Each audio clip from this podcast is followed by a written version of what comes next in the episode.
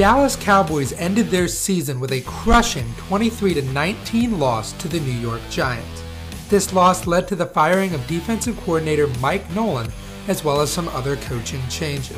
For this episode, I will be unveiling my winners for the first ever The Rapp Up 2020 Season Awards.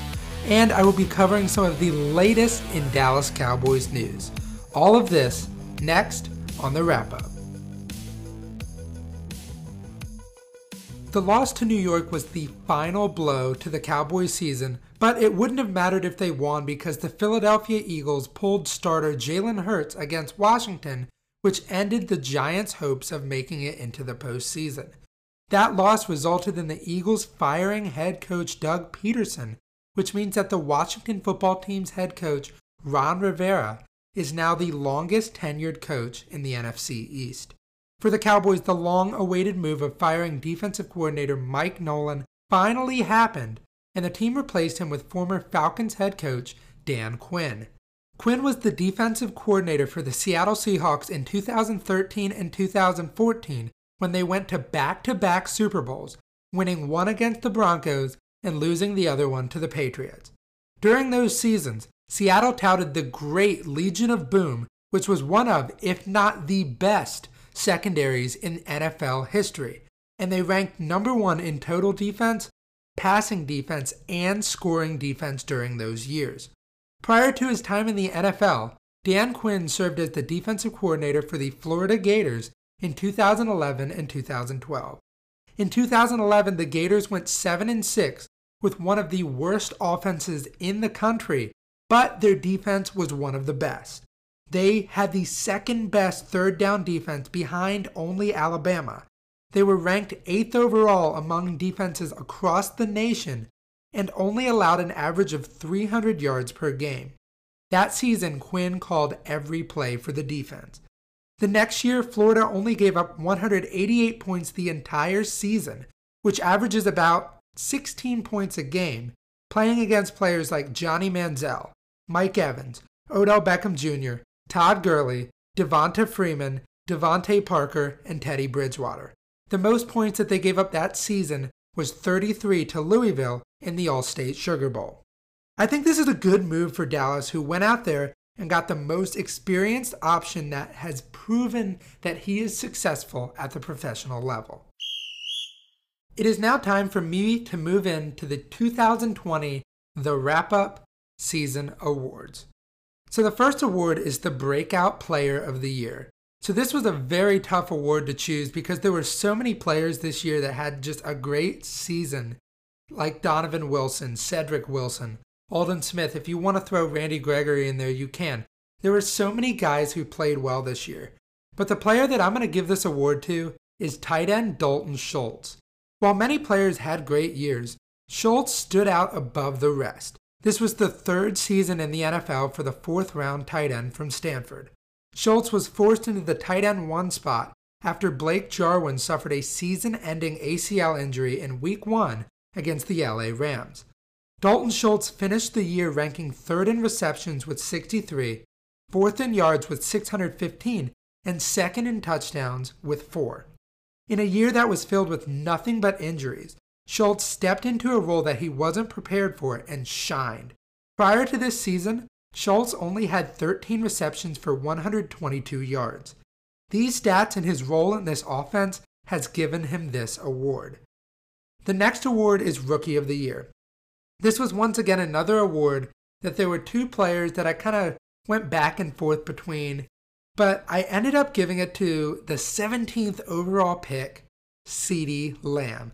As I've said many times, I never thought that Lamb would have fallen to 17, and he did. And after all of the defensive struggles the Cowboys had this year, I would still take Lamb at 17 over any of the options available. This season, Lamb broke the Cowboys' rookie record for receptions and came close to breaking the Cowboys' rookie yards record currently held by Bob Hayes. The rookie finished the year second on the team in yards with 935 and second in receptions with 74. And he was tied for first in touchdowns with 5, a number that all three Cowboys receivers hit. The numbers that Lamb put up as a rookie being forced to go through four different starting quarterbacks showed a bright future for number 88, and that is the reason that I gave him this award.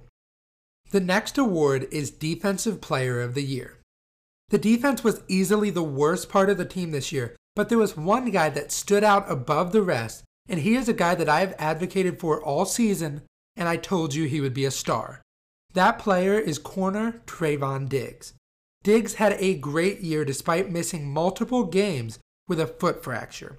This season, Diggs ranked second among rookies with 11 forced incompletions, which was behind Bears corner Jaylon Johnson, who had 14. There were 26 corners who were taken in the 2020 NFL Draft.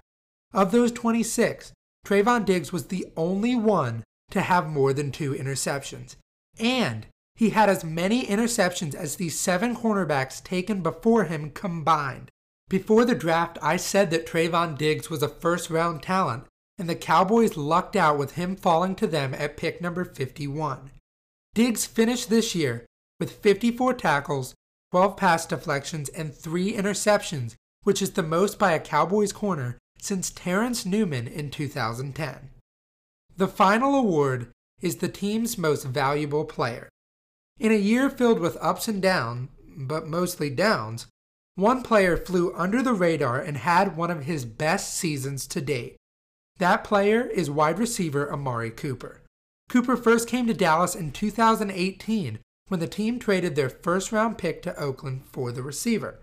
Since arriving in Dallas, Cooper has played significantly better football with a 1,000 yard season each year that he has been on the team. This season, Cooper had a career high 92 receptions despite missing his star quarterback for 12 games. Cooper became the 11th player in NFL history to have at least five 1,000 yard seasons in his first six years in the NFL. His final stats were all team highs 92 receptions for 1,114 yards and five touchdowns, all while playing on an ankle injury that he had surgically repaired earlier this month. If Dak had played the entire season, he would have likely been in this spot, but since he didn't, Amari Cooper is the clear MVP of this 2020 Dallas Cowboys team. The only thing else I got to say is, how about them Cowboys? Yeah! A little content update for all of you. Since the Cowboys are out of the playoffs, I will be releasing new episodes every other week covering the latest in Cowboys news and free agency. I will also periodically release a short film session discussing players that the Cowboys could take in the 2021 NFL Draft, so make sure to stay tuned for all of that. How can you stay tuned? Well, I'm glad you asked. All you need to do is subscribe to the podcast on Apple Podcasts, Google Podcasts, Spotify, or wherever you listen to your podcast. Also, make sure to leave a review and share it with a friend. Another way you can stay updated on this content is following my social media on Facebook, Instagram, and Twitter by simply searching The Rapp Up. I'm Alec Rapp, and this has been The Rapp Up.